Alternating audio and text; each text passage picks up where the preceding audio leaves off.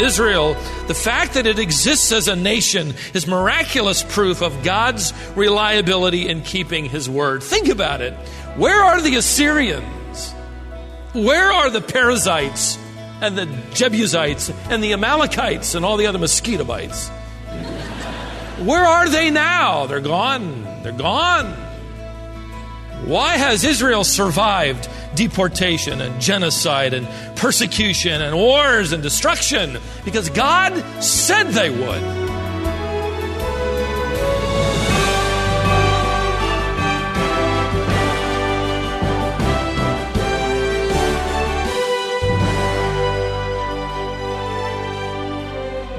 In the book of Genesis, God chose a man named Abraham and from him made a new nation.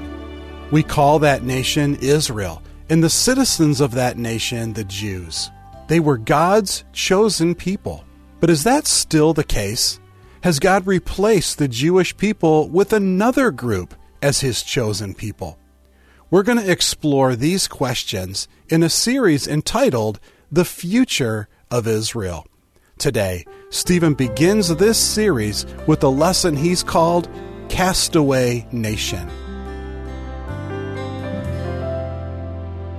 Frederick the Great was the king of Prussia, a land which is now modern-day Germany and Poland. Frederick ruled from 1740 to 1786. He was heavily influenced by Voltaire, the French philosopher and atheist. And as a result, King Frederick became skeptical of Christianity and the Bible. On one occasion, history records, he asked his court chaplain this: if your Bible is really true, it ought to be capable of easy proof. If it is indeed from God, you should be able to demonstrate the facts simply without complicated arguments. Give me proof for the inspiration of the Bible in one word. One word to prove the reliability of the Bible. Tough question. One word. What would you think of? The word Christ, love, guilt? Conscience? After a moment or two of thought, the chaplain thought of one word that all the world could see as remarkable proof that God keeps his word. He is reliable. Your Majesty, he replied, I can give you the proof you ask for in one word. Amazed, the king asked, what is this magic word that carries such a weight of proof? To which the chaplain answered, Israel. Not exactly the word that came to my mind as I read this story. Did it come to yours? Anybody? We're unanimous. We all didn't think of this word. Israel. The proof of the reliability of Scripture and the author of Scripture.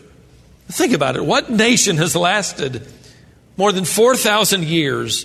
We know when the nation began, by whom, and why. We have detailed written records of their ancient and modern history. Their language remains the same. Her religion, her traditions, her homeland, and her bloodline.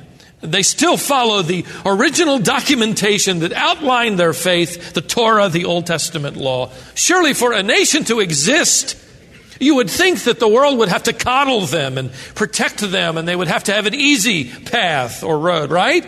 That's what makes their survival even more miraculous proof of the reliability of God. No nation has been so robbed, so deported, so murdered, so hated as Israel. Every day on the news, and every day you pick up the newspaper, it talks about what nation? Israel. But even without the modern AD developments, the king of Prussia had to agree. And it silenced him. Israel, the fact that it exists as a nation is miraculous proof of God's reliability in keeping his word. Think about it. Where are the Assyrians? Where are the Perizzites and the Jebusites and the Amalekites and all the other mosquito bites? Where are they now? They're gone. They're gone. Why has Israel survived deportation and genocide and persecution and wars and destruction? Because God said they would. He is reliable. And his word is a reliable word. Through the prophet Jeremiah, God said, only if the heavens above can be measured and the foundations of the earth below be searched out will I reject the nation Israel. In other words, until the universe is mapped and the center of the earth explored, Israel survives. And every time you pick up that newspaper or turn on the television, you have one more marvelous illustration that these people just don't die. This nation, do whatever you want, somehow it survives. And we haven't seen anything yet as to what God has in mind. Now, it doesn't mean that everything Israel does is right. In fact, I believe they are presently set aside under the discipline of God throughout this church age. But until the universe is mapped and the core of the earth explored, Israel will prove over and over again the reliability of God and the reliability of the Word of God. But just one little word. Something has happened, and they have gone too far, have they not? They called for the death of not just one of the prophets, but the prophet. They didn't just reject any messenger, they rejected the Messiah that would do it, wouldn't it? Surely God has had it up to here with them. He's through with irreconcilable Israel. That seems to be the way Paul is leaning. We come to the end of chapter 10. Look there, verse 21. But as for Israel, he says, all the day long I have stretched out my hands to a disobedient and an obstinate people. And the question on everybody's mind would be this one. Since Israel has rejected the Messiah, surely God is finished with Israel. And that's the question that opens our study in Romans chapter 11, verse 1. But I say then, God has not rejected his people. God has not rejected his people. I know you're thinking that, has he? Does the nation, as an elect people, its blessings and covenants simply just go away? Do they get sort of a spiritual makeover and they get applied to the church in some spiritualized fashion? Is there to be no literal throne in Jerusalem? Is there no return to the homeland that the prophet spoke of? Are all of these things which are part of the covenant promises to Israel, will they not literally occur? Are they now just sort of spiritually vaporized in the existence and development of the church? One author writes, contrary to what some sincere Christians maintain, God cannot be finished with the nation of Israel for the obvious reason that all of his promises to her have not yet been fulfilled. If God were through with his chosen nation, his word would be false, his integrity discredited. Among those who most strongly insist that God is through with the nation of Israel are those whose theology, as some of you may know, is commonly referred to as covenant theology, which this author says is ironic because they cannot escape the implication that God is unfaithful in fully honoring his covenants. In other words, they're called covenant theologians, which is ironic because their interpretation of Scripture views God as choosing not to fulfill his covenants. Listen to what God said through David about him literally fulfilling at least these particular covenants he mentions. He says, my covenant I will not violate, nor will I alter the utterance of my lips. Once I have sworn by my holiness, I will not lie to David. His descendants shall endure forever. His throne is the sun before me. It shall be established forever. Covenant theology teaches that Israel is sort of morphed into the church. It's sort of just one and the same continuation. That circumcision is just sort of spiritualized into water baptism. That the old covenant feasts are sort of spiritualized into the Lord's supper or table. Are there similarities? Yes. Are they covenant replacements? No. Romans chapter 11 should forever turn anyone away from the presumption of those who would teach that God is through with national Israel, that there is no future for them as a nation. Nothing could be further from the truth. Ladies and gentlemen, God cannot keep only some of his promises. God cannot be partially reliable. The truth is, most everything in our lives are not entirely reliable, from your computer to your washing machine to your car to your job to your relationships. We're surrounded by unreliable things and unreliable promises, but not God, right? What proof do we have that God's word is reliable? Israel. Listen, if God changes his mind and backs away from his promise regarding Israel's homeland, maybe he'll change his mind about your heaven. Is this a significant question or what? And I love Paul's answer. Is God through? Meganoita. May it never be. That's impossible. It'll never happen. Now Paul goes on then to give two evidences that Israel is not a castaway nation. The first piece of evidence is found in Paul's personal testimony. Paul says here, God hasn't cast Israel aside. Look at me. He chose me. Look at the middle part of verse 1. For I too am an Israelite, a descendant of Abraham, of the tribe of Benjamin. God has not rejected his people whom he foreknew. In other words, if God decided to get rid of the Israelite, Paul is implying, after they rejected the Messiah, why would God choose an Israelite to be an apostle? In fact, why would God choose Jews to promote the church? Why would God use Jews to hold significant positions throughout the course of even this dispensation? Why not start with just all Gentiles and work with just Gentiles? Paul says, I too am an Israelite, a descendant of Abraham, of the tribe of Benjamin. First, he says, I too am an Israelite. It's interesting he doesn't say I'm a Jew or a Hebrew. There are three names used for this people. Hebrew, from Aver, probably from Aver in Genesis chapter 10, verse 21.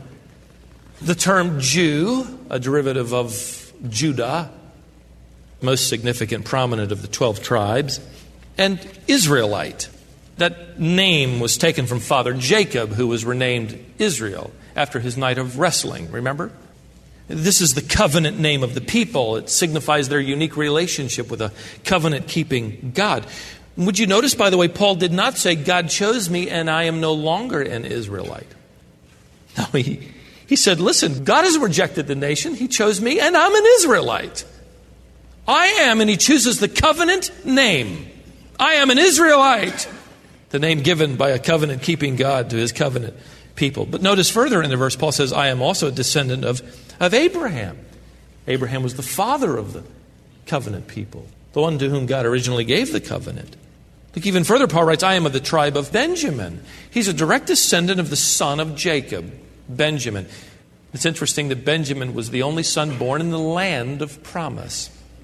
It's as if Paul is reminding his leaders, listen, there isn't anybody more connected to the covenant than me. I was born into the covenant family. I'm an Israelite. I am related to the covenant founder. I'm a son of Abraham. My descendants were born in the land of covenant promise. I'm from the tribe of Benjamin. This is Paul's personal testimony. It's as if he says, you can't get any more Jewish than me. And God chose me. He evidently is not finished with Israelites. And he chose me by his grace, as he will say in a moment. Now, Paul delivers another piece of evidence that God has not cast away the nation. This is the evidence not only of a personal testimony, but now, secondly, the evidence of a past trial. Remember, Paul writes in verse 2, what the Scripture says in the passage about Elijah, how he pleads with God against Israel. Notice that word against. That is, Elijah is pleading against Israel. And Paul lets us in on his prayer. Look at verse 3. Lord, they have killed thy prophets. They have torn down thine altars, and I alone am left, and they are seeking my life. I wish we had time to just dive back into this text, but we don't. But let me at least remind you of some of this. Can you just hear, by the way, in this prayer, the pain in his voice, the frustration, and the weariness that I believe went all the way down to his bones? He's 90 miles from nowhere. He's in the wilderness. He's depressed. He's defeated. He's afraid. Yes, he's just come from Mount Carmel, where the fire of God fell from heaven and consumed his offering. You remember that? Couldn't you just live off of that for at least a month or two? You pray that God will send fire, and whoosh, fire comes. I remember one time in college, I got into my car. It was in the middle of winter. I turned the ignition. It wouldn't start. Got out, lifted the hood. It looked like everything was there. I put my hands on the battery, looked both ways. I was a ministerial student. And I prayed, Lord, I think this is the problem. Heal it. Got back in the car, turned the ignition, and guess what? It didn't start. Elijah prays, bring fire. I pray, and I can't even get a spark in the battery. My miracle story. Yes, rain has fallen after 3 years. But no national revival, just rebellion. Jezebel doesn't meet him at the palace and say, Elijah, I'm so sorry about all those false prophets of Baal I kept on my payroll. I was wrong. I want you to forgive me. I've asked God to forgive me. I want you to start a Bible study in the palace and lead us through the Torah. No, she puts a contract out on his head and tells him, you've got 24 hours to live. Tomorrow night you're going to be dead. And Elijah runs. And now Paul brings us to that scene here where he's alone, afraid, discouraged. And he says, in effect, Lord, I'm tired of Israel. I'm tired of this nation, this people, and their rebellion, and their idolatry, and their unbelief. And I'm the only one left that believes in you, Lord. Why don't you start over? Start a new nation. In fact, Elijah says, take my life too. Just start clean. You'll never make anything of this people. Paul goes on to say in verse 4, and what was the divine response to him? Do you remember it? I have kept for myself 7,000 men who have not bowed the knee to Baal. Elijah, you can't see it. You think circumstances are bound to prove that I'm through. But there are 7,000 men, and not to mention their wives, their children, who have not bowed their knee to Baal. You have no idea, Elijah, what I have kept, key phrase, what I have preserved for myself. I have kept a remnant of this people. I will keep my word. This nation will survive. Now, Paul ties up all of the evidence that he has given with his summary statement. Look at verse 5. In the same way, then there has also come to be at the present time a remnant according to God's gracious choice. In other words, it was true then, it's true now. For if it is by grace, it is no longer on the basis of works. Otherwise, grace is no longer grace. He loved that truth. We've studied through this book now for a few months, right? In Romans chapter 1, let me remind you, it's been a while. He wrote, through him and for his name's sake we received grace. You could just do a word study through your Bible in this book. In chapter 3, he says, for all have sinned and fall short of the glory of God, but we are justified freely by his grace. Chapter 5, verse 1, therefore, having been justified by faith, we have peace with God through our Lord Jesus Christ, having obtained our introduction by faith into this grace in which we stand. I love that verse in chapter 5, verse 20, where sin increased, grace abounded all the more, and on and on and on. This is all a matter of God's grace. Israel was chosen and Israel is preserved by the grace of God. Elijah was encouraged and recommissioned by the grace of God. The believer today is still being saved, not by works, but by the grace of God. It is unmerited favor. Now we're going to stop our study here, but I want to give you some points of application first, and I want to bring it into this 21st century for the believer, especially the majority of believers who are probably Gentiles. But both Jew and Gentile believers, what could we take from this in a very practical way? Let me give you three things. Number one, don't ever underestimate the power of your personal testimony. You know what I find fascinating is that Paul could have said a lot of things to prove the reliability of God. He could have said a lot of things. He could have dealt with a lot of issues. And yet as he begins to deliver the evidence, he uses his own testimony as evidence of the grace of God. And I encourage you, don't be ashamed to do the same. You don't have to know all of the answers as you share your faith. You know the answer, and he has intercepted your life. Tell people that. Don't ever think it's a sign of ignorance to share your testimony with anyone. If the brilliant apostle Paul could do it over and over and over again in his letters, so can you. And so can I. Start with that. Don't ever underestimate the power of your personal testimony. Secondly, don't ever underestimate the insight from your past trials. Like Elijah, we determine whether or not God is working based on what we can see rather than what God has said. We tend to let our experience cloud God's promise. And Elijah's problem began when he focused more on the word of Jezebel than the word of Jehovah. Are you in the middle of a difficult situation right now? My advice to you would be, remember the last one.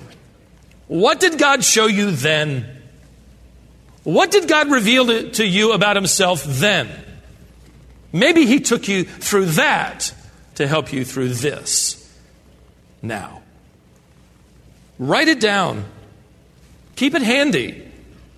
We have poor memories, all of us. Be like David, who kept Goliath's armor, I think, just so he could walk back and forth in that room every once in a while when he was feeling a little discouraged, that maybe God wasn't quite big enough for his day. Don't ever forget the insight God provides from past trials. Third, one more final reminder. Don't ever underestimate the power of God's grace. You know, if anybody was beyond the reach of the grace of God, it would be Israel. Did they deserve it? No. Did Paul, the hunter of Christians, deserve grace? No. Was he even pursuing Christ? No. Was he searching for the truth? No. He wanted to kill Christians. And God intercepted his life. Do you or I deserve the light of God's grace? No. None of us deserve it, but that's Paul's point there in verse 6. If we deserved it, grace would not be what? It would not be grace. Grace is undeserved favor. That means God gives it to people who are undeserving. And we often think, oh, if I just be a little more deserving, God will give me more grace. We're missing it. He gives it to undeserving people like you and me. I want to tell you a story, and then we're going to wrap it up. About a mother I read just this past week in a new book I got. Got started a little bit into it and came across this story. She knew her son would have a hard life following in his, perhaps, father's pagan footsteps. She had only begun to live for the Lord in the last 5 or 6 years. She was weak and sickly and frail, but a believer. She depended on the grace of God, and she knew her son would need the grace of God as well. And so she spent time teaching him at her knee Bible verses which she had him memorize and hymns which she had him learn to sing. She prayed that God would save her son. She didn't see the fruit of that prayer. She died when Johnny was only 7 years old. He was sent to a boarding school, and he ran away from it a number of times and finally was old enough to run away, and he lied about his age, and he joined the Navy. He ran as far away from his mother's God and his mother's Bible and his mother's hymnal as he could. He eventually ran away from the Navy and into a life of deep sin. On one night, he recorded in his testimony, it was October 9th, 1748, he was jolted awake by a brutal storm that had swept upon their vessel so quickly that they had been unable to prepare for it. And all night and into the following day, he was convinced they were all going to die. And there, at the end of his rope, he came to the end of himself and remembered his mother and her tears in prayer and the hymns she taught him and the verses of Christ's death and resurrection on his behalf. And he cried out to be saved, not so much from physical death, but everlasting death. He eventually prepared for ministry, and he became well known throughout his homeland of Great Britain. He also added some of his own hymns to the list and to the collection. His most famous one was entitled Faith's Review and Expectation. Don't you like those old titles? One verse that was dropped out over time reads this: "The earth shall soon dissolve like snow.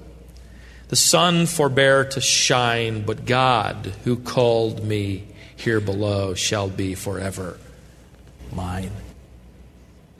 In other words, God will keep his word. To Israel? Yes. To you and me. Literally fulfilling his promises. No matter what circumstances seem to say, no matter how dark and stormy your particular night is right now, God will never retract from you the promises of his covenant of grace. That hymn I mentioned has become perhaps the most well-known hymn in the entire Christian world. Its title, Faith's Review and Expectation, was later changed to fit the theme of each stanza, and a new title, a shorter one, was given. The title is Amazing Grace. John Newton considered it his personal testimony, and so did the Apostle Paul before him. So does every believer after him. The theme of our lives is that we are undeserving, and God should walk away, and he should start over again. But he starts over with us again and again, again. The theme of our song is Amazing Grace. How sweet the sound that saved a wretch like me. I once was lost, but now I'm found, was blind, but now I see.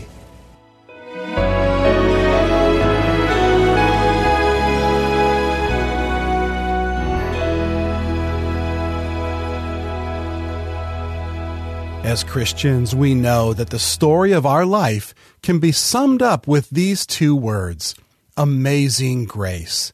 God's amazing grace is what defines us and what makes it possible for us to walk through life with hope.